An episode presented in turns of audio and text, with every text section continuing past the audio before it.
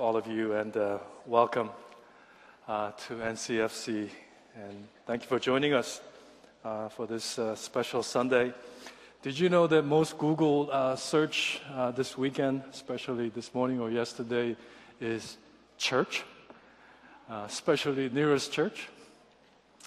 I know we have a lot of Lily Holly Christian, Lily, Christmas Holly Christians out there.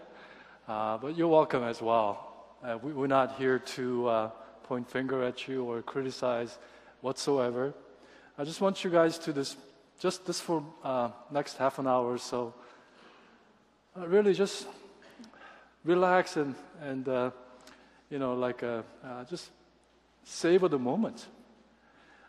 we as a church really try and strive to be authentic as far as, as far as the community is concerned and just welcoming you uh, as our guest and as our family members. And uh, you're more than welcome to, uh, yeah, come back and uh, join us as His community. We're not perfect, but we are striving to be perfect like Christ as Holy Spirit continues to work uh, within us. The scripture for us to today on this Easter Sunday is found in John chapter 20 verse 19 through 22, uh, 20. 19, sorry.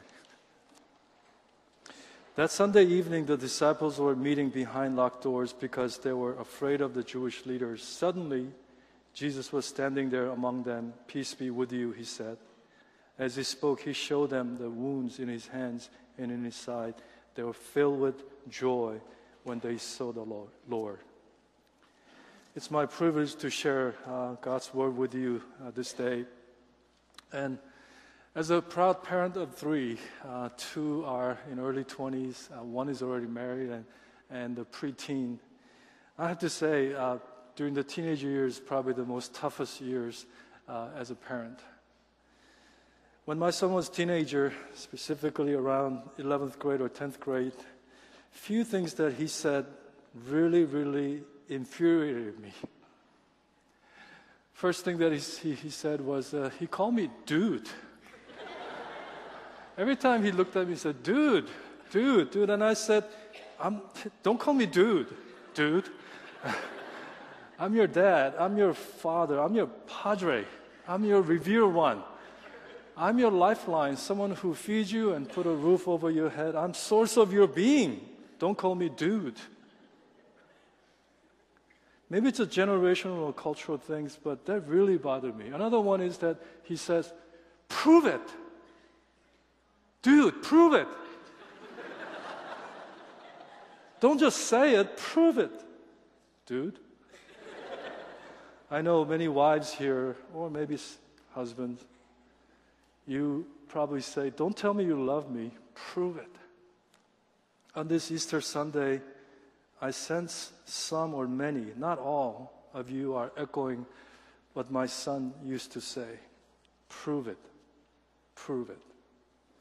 I'm still trying to wrap my head around this virgin birth thingy, this mystery. Now you want me to believe a dead person rising from the grave. Really? Prove it. Prove it. Don't just tell me to believe, but prove it. Show me the evidence that Jesus rose from the dead. I don't see a show called CSI Jerusalem, but show me evidence that Jesus rose from the dead. Now, obviously, we don't have the time machine to go back and visit the empty tomb or review uh, uh, video surveillance or interview many eyewitnesses.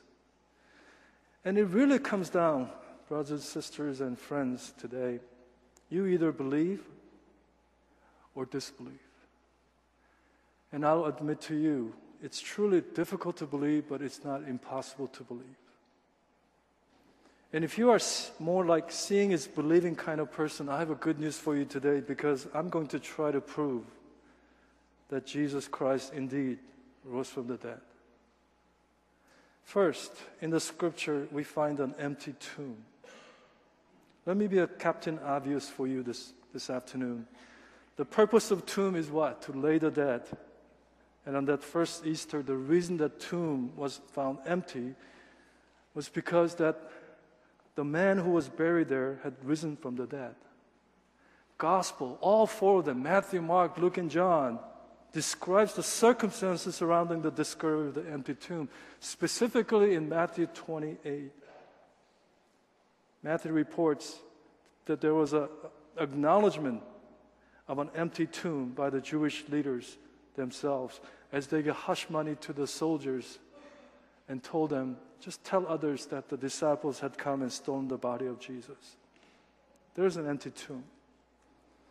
Also, Jesus not only vacate grave, but he appears to numerous people individually like Mary Magdalene, other Mary, Peter, Clopas, a couple of disciples on the road to Emmaus, group of 11 like the one we read today. And one time over 500 followers, a large gathering, he appeared. There were witnesses and gave the Great Commission before ascending into heaven. So we have empty tomb and we have many eyewitnesses. But for me, one of the most compelling argument and evidence for the resurrection of Jesus is many changed lives. Those who met and encountered risen Lord, their life is completely transformed. The reason that I believe Easter is true in my heart is the changed life of those who believe. Something happened to radically reoriented a group of followers. Disciples and the followers, uh, many of them were beheaded for their belief. Many of them were crucified. Many of them martyred. They die for the sake of the good news, death and the resurrection of Jesus. Peter, as we know, changed from being coward who had denied Jesus three times. And he became the solid pillar of the new church. Paul, whose name was changed from Saul, the persecutor of the church, has become a great evangelist and many great church planters, as you know. And these are many, these are ordinary men and women whose their lives are forever transformed from sort of a wimp into highly effective witnesses. Every one of them had come from doubt to determination, confusion to conviction, from fear to faith, and, and became a weak to brave person. Being brave doesn't mean that you have absolutely no fear. You have fear, but you do what is right. That's what brave people do. And these are witnesses of life that are transformed by the risen power of our God. If you ask these men and women what motivated them to go everywhere, pro- proclaim the message of risen Jesus, was it for money? Was it for fame? And was it for power? None of them would say, No. Are you kidding me? These people could have said, Oh, yeah, when they're confronted with the sword. All they could have said, yeah, oh, he's not, he's dead. He's buried and he's gone. And yet, each one of them said, he's alive. The only thing that could have possibly changed their lives so dramatically was the resurrection. Of course, His transforming power the risen Lord, God's power, is not just limited to the third decade of the first century. Throughout generation to generation since then, billions and billions of people have experienced the transforming power of Jesus Christ. And this crosses all socioeconomic. This crosses influential, intellectual, every race, every tribe, every tongue, every nationality in the world they all testify the transforming power of the risen Lord. And this power is available for us today. Personally, when I was a high school, senior in high school, one day I got up and my, both of my uh, foot could not sustain my weight. And I just collapsed.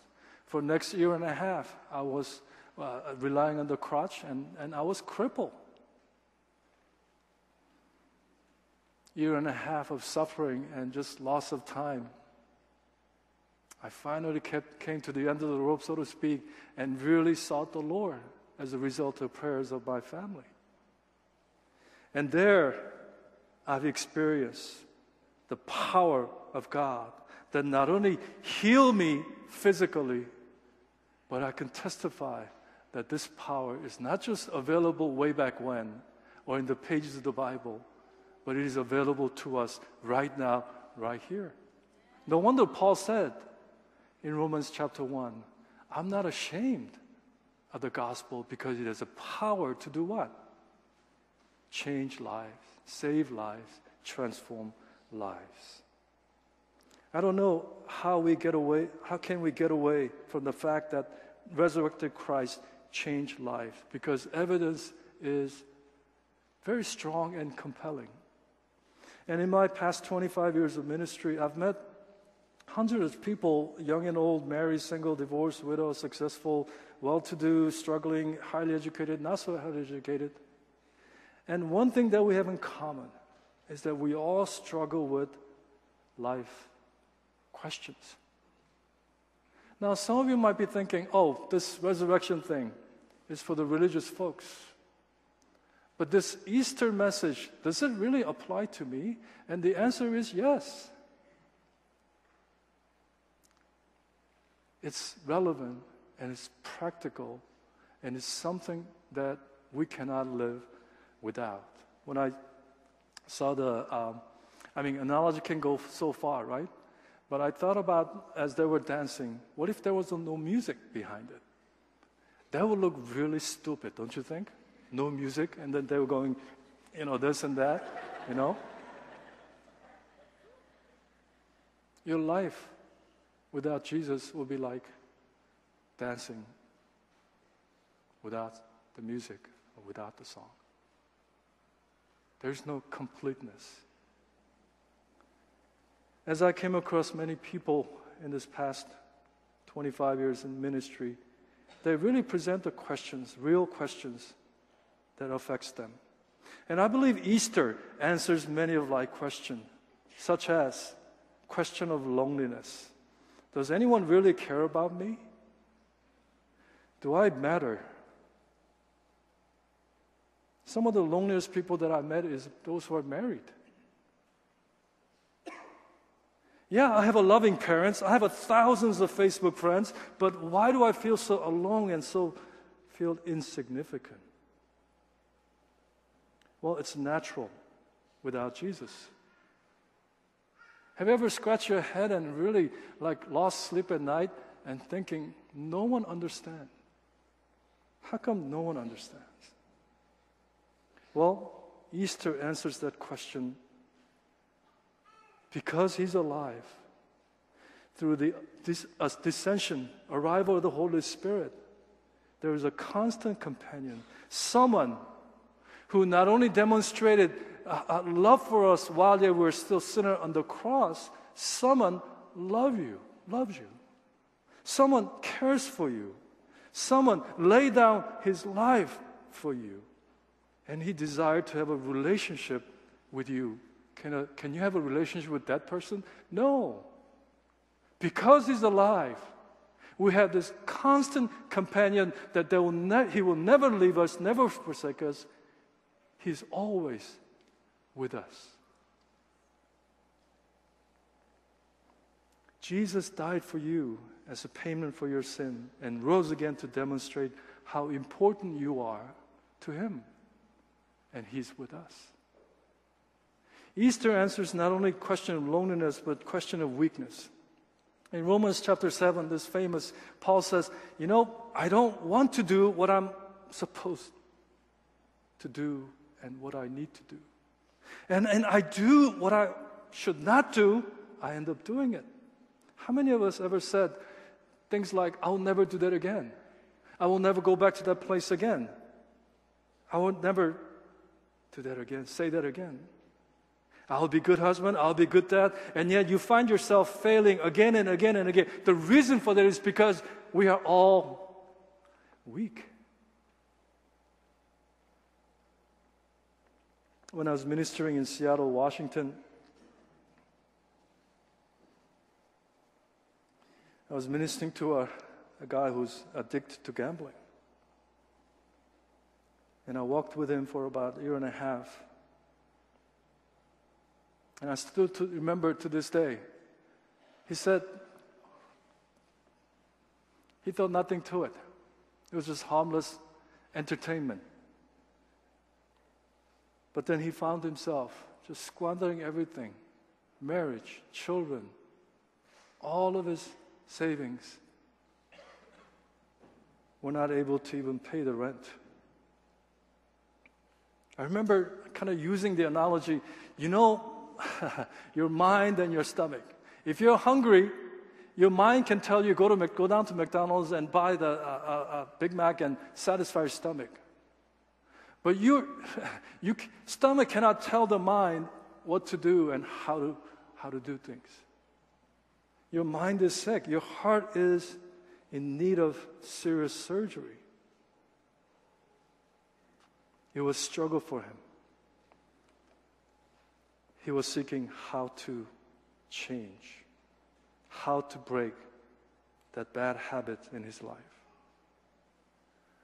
Maybe this story is resonating with you. Maybe it's not gambling, but maybe it's drugs, or maybe it's alcohol, maybe it's things that God is very displeased with.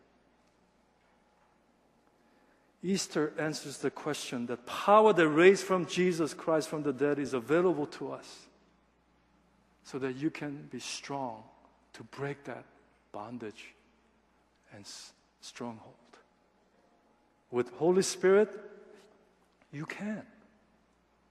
As I can testify to you that men have experienced a victory over gambling addiction. Not because of me, not because of counseling, but because of the Holy Spirit. Easter also answers the question of guilt and shame. While often guilt and shame are related, they are different. Guilt is, a, guilty, guilt is feeling bad about what you did or what you do. Shame, on the other hand, is feeling bad about who you are as a result of what you did. But more specifically, if you were to peel the layers of onion skin, guilt is an awareness of a failure against a standard. And in our hearts, there is always this God standard, which we fall always. Shame is a sense of failure before the eyes of others. And how many of us really struggle with that? I do. That we carry this unnecessary heavy weight over our shoulder, shame and guilt, that we feel like a failure. We feel like the, one of the worst sinners because we fail against God's standard.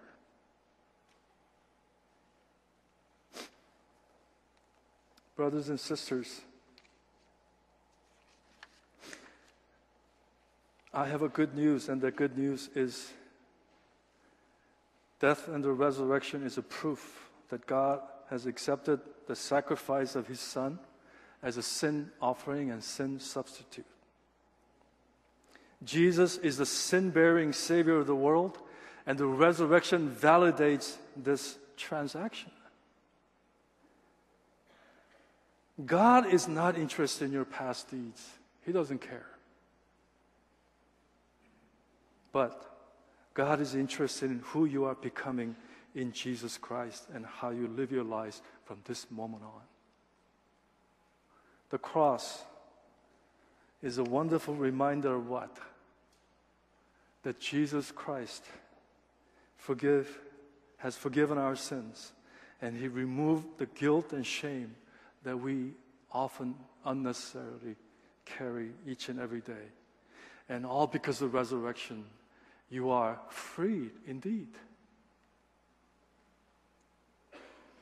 Last question I believe Easter answer is the question about death. They say there are two things that are certain in life. What are those? Death and taxes. Tax day is coming. Last time I checked, mortality rate is at 100%. We're all going to die someday, sooner or later, by means of illness, accidents, old age. We're all going to die someday. Easter definitely answers the question. You know, it boggles my mind that when it comes to the question about death, I don't know why, but people tend to be nonchalant and, and, and, and agnostic about it. Somehow, many, specifically young people, they feel like they're entitled to live up to 80 and 90 years old or more. Can I testify to you that I've buried six hour old baby to 32 year old father of young, two young children and husband of a young wife.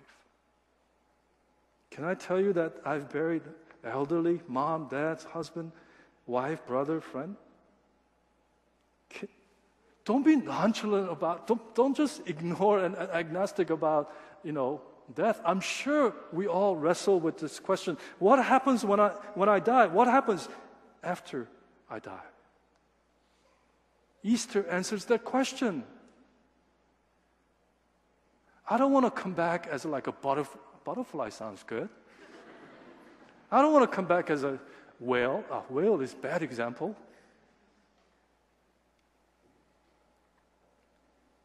In the scripture, Ecclesiastes chapter 3, it is clear that God has planted eternity in the human heart. It says. God has planted eternity in the human heart. And since God planted eternity within each and every one of us, there's an insatiable desire that all of us want to live for eternity, life with no end. We are physical beings, but we are eternal beings. Have you been to funeral and where you see people who are in the casket? They look like they're sleeping but their soul have left their body. We're eternal thing. This is how God made us. But then, but then one day, as those of us who are living, death will come. And it will come to our loved ones and friends. And, and you know what? There is this deep down within, within our soul that we have this revolt against saying goodbye to, to our loved one forever, even though it's a reality. And unless you receive God's gift of immortality, you will continually struggle with this question. And you wonder. You hope to go to heaven, but that hope might be useless without Jesus. Many people begin to ask Is the ultimate destiny of man a meeting with the dust? Is the spirit of man extinguished at death like a candle gutter by a passing wind? Is death a state of nothingness that leads us to meaningless existence with no reality? No. Through the resurrection of Jesus Christ, this earthly life is not the end. The death is just like a turning the corner on the road. Or an open door that we simply walk into for all eternity. Easter literally shouts that death is not the end. Amen. Death is not the end, it's the beginning. Because Jesus is alive, Death will never have the last word. A rising is promised for every dying, and new beginning for every ending.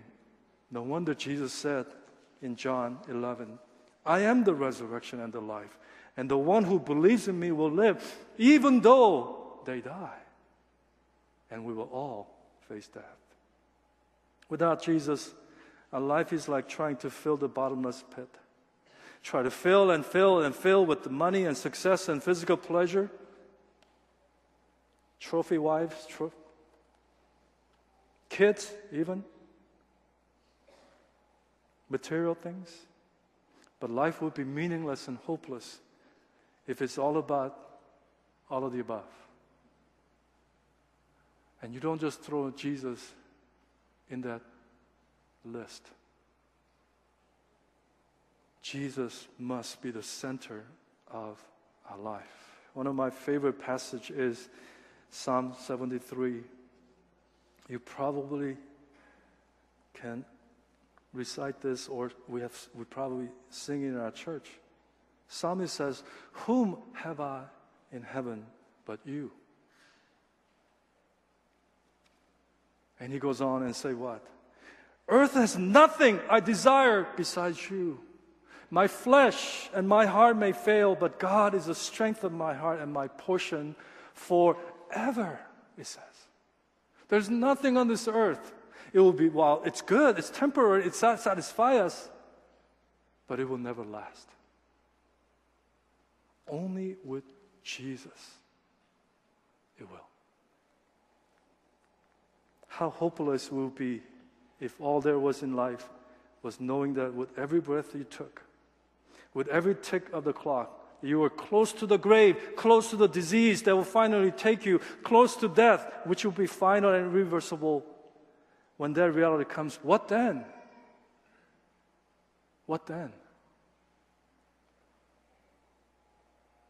How many of you have seen a TV show? I don't think it's there anymore. It was, I think it's called Extreme Makeover. You know, I always wonder about what happens afterwards. I always hope to have an uh, extreme makeover follow up or something. Because while they say, OMG, wow, this is great. Oh, Disneyland theme, yeah. Does the problem, issues, and challenges and life difficulty go away? The answer is no. Why faith is a spiritual reality. I don't know how people can go on living this life with the real issue, real challenges, real life without Jesus, without that eternal heavenly perspective. World is concentrated on changing outside in, but Jesus, God, is desiring and wanting to change you inside out by the resurrecting power of Jesus Christ. Please know this Christianity is not something weird. For those of you who are being our guests today, please look around. Are there weird people? Maybe one or two. But I want to tell you, Christianity is not a self improvement or, or sin management or behavior modification.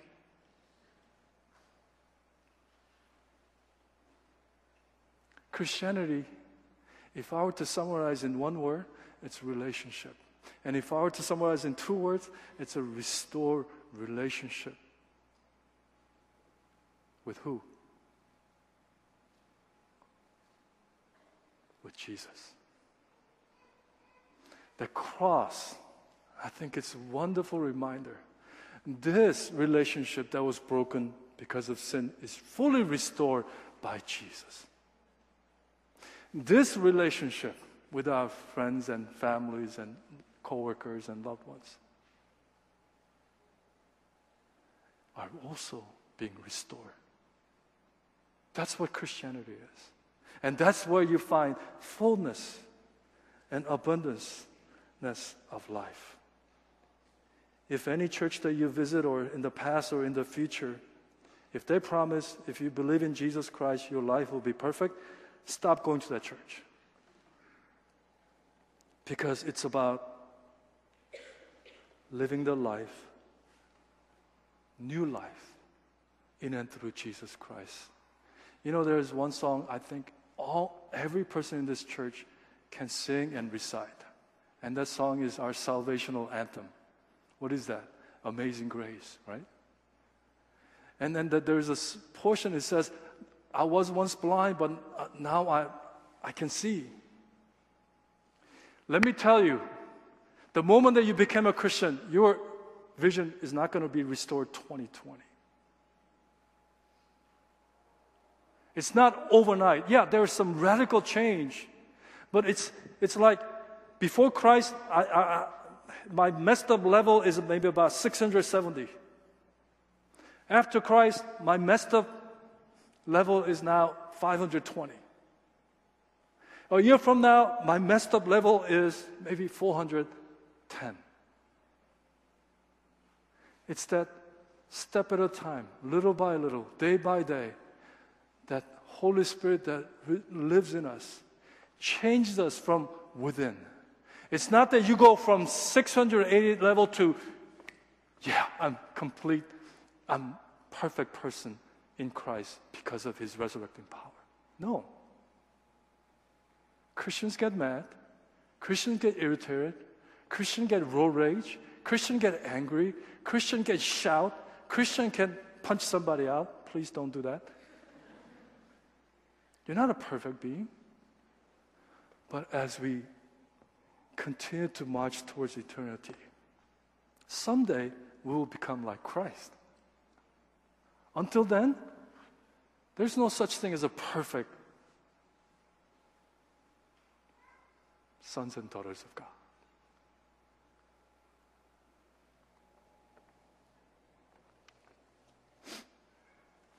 Please don't be alarmed. I know this is my first Easter to celebrate with you here. I pray and I hope that this will be my last Easter to, Easter to celebrate.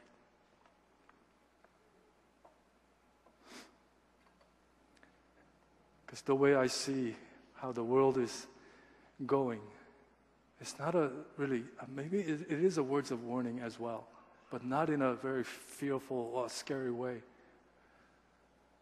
But I long for the return of Jesus Christ because he is coming back. It could be tomorrow, it could be next week. And no one here can know what's going to happen next five minutes or next even one minute.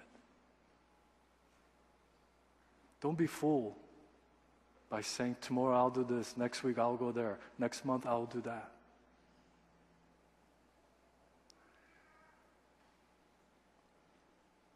For those who are believers, followers of Jesus Christ, I want to challenge you to challenge you to keep your daily walk and relationship with Christ very vibrant and energetic. And I found this to be very uh, helpful. Live as if Christ died yesterday. Live as if Christ rose this morning. And live as if Christ is coming back tomorrow. Living in that holy tension is very healthy. Because you do not know. I'm not, this is not about morbid thinking. You do not know what's going to happen tomorrow. Live this day fully by the power of a risen Christ that He died for my sin. Yesterday was Good Friday. Today's Easter Sunday. Tomorrow is the consummation of our salvation. Live in that holy tension. Now we're going to close. I know at least one person will stand. By the way, um, Susan, I didn't forget her name. Susan and Lydia, can you stand? Yeah. I mean, just stand, please. Um, everybody, this is my wife, and that's my youngest daughter. So, oh, you don't have to clap. You don't have to clap. Go ahead. But I know at least my wife will stand on this one. I hope she does. I want you to stand from your sit, seat if I mean, as a testimony of God's transforming power, that your life has changed, not into perfection as of this moment, but God is changing you. He's changing a little bit a time, this area, that area, this area, that area.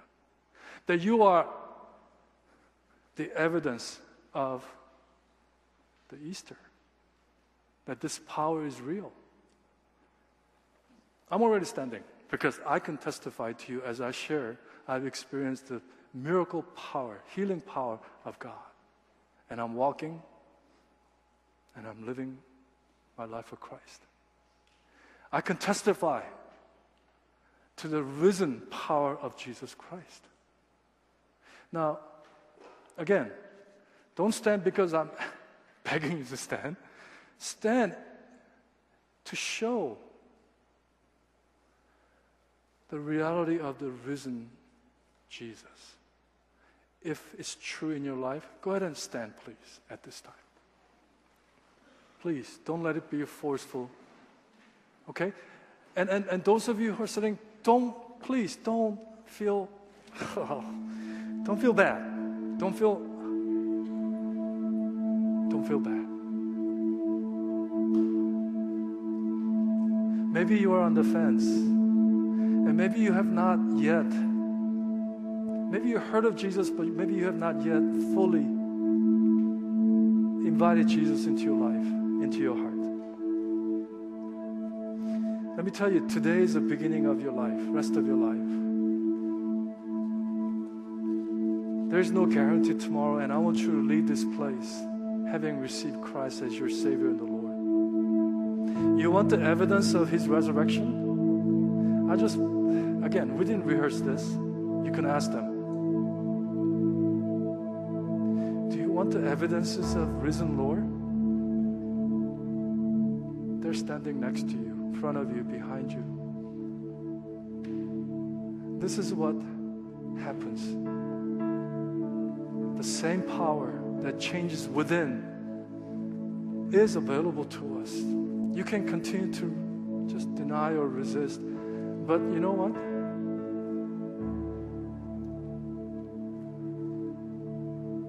Please tell yourself there's no guarantee tomorrow. There's no guarantee next week. And I'm not offering a fire insurance here, but I am offering the, the life of meaning and purpose and abundanceness and victory in and through Jesus Christ, the resurrecting power of God that is available right here for your eyes to see. Now, I want to invite you if you want to accept Jesus Christ, your Savior, and the Lord of your life, in a few moments, I'm going to ask you to just stand and just join a hand if there are people around you who have already stand. And, and for those of you who may feel uncomfortable and just want to be more private, you can come and talk to me and other pastors. We'll, we'll wait for you here up in front. We will personally answer some, some of your questions and, and we'll pray for you. The salvation will come. God has a great things. Eternal life, forgiveness of sin, life to the abundance.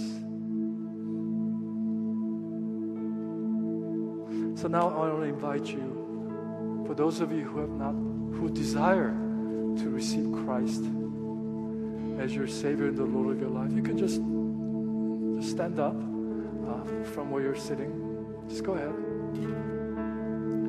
And, okay. There are a couple of people, at least I see. Okay, another person. And it, for those of you who already stood before, uh, you know who just stood in front of you or behind, uh, in front of you or next to you. Can you surround it, that person and just lay your hand on them uh, and just begin praying for them. And if you are, uh, you know, standing and there's no one standing, uh, already stood and no one standing next to you, that's fine. And just intercede for uh, new brothers and sisters who have stood stood up uh, among us, and um, just intercede for them right now. Okay, so let's pray together. Father, I pray that salvation will come in the name of Jesus. Father, I pray that power that, uh, that raised uh, uh, Jesus from the dead, from the grave into life, be, be real right now in Jesus' name to those who have stood up. Lord, I pray that you will respond to them with the just uh, heart full of welcome and love and just speak the words of tenderness that I've been waiting for you, my son. I've been waiting for you, my daughter. I pray for these new brothers and sisters in Christ to begin uh, the new life with Jesus. I pray that your Spirit will come and make a permanent dwelling place in their bodies and in their souls, in their spirit. And let them experience what it means to live a life of fullness and abundance and meaning and purpose. I pray there will be evidence of evidence of your tangible blessings in their lives, beginning with their relationship with you and others, those around, and in their everyday work or study, wherever they may be, that they may find themselves comforted and encouraged by the presence of God in their lives, that they're never alone anymore. And the eternity is secure, that God sized vacuum has been filled by you, and that they celebrate this newness of life that is in Christ Jesus. Lord, I pray that they will find a community where they can belong and to grow more and more like you. And Lord, I pray that your favor will always be upon them, no matter where they are, no matter how they are that your grace will be abundant.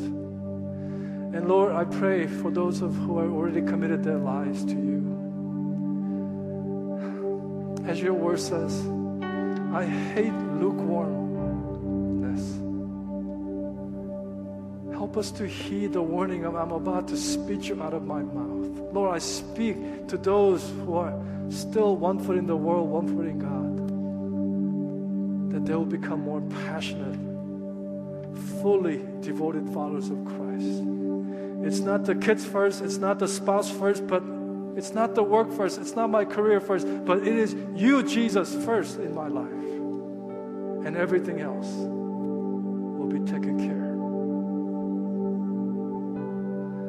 I pray for those who have served faithfully and sacrificially, walking diligently, locking step with your spirit. Continue to encourage them, comfort them. Your spirit just come alive and just hug them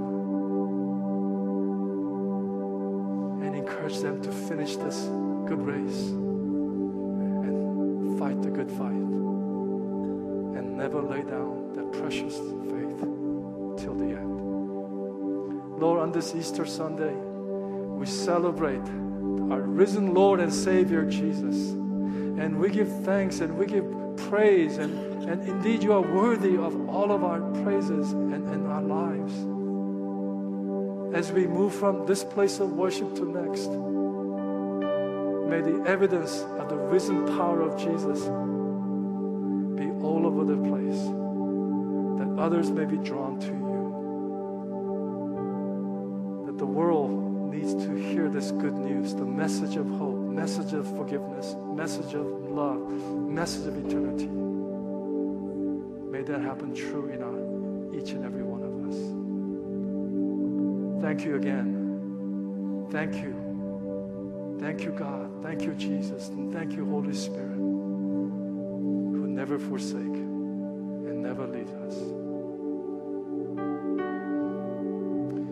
Pray all this in Jesus' name. Amen. Please remain standing.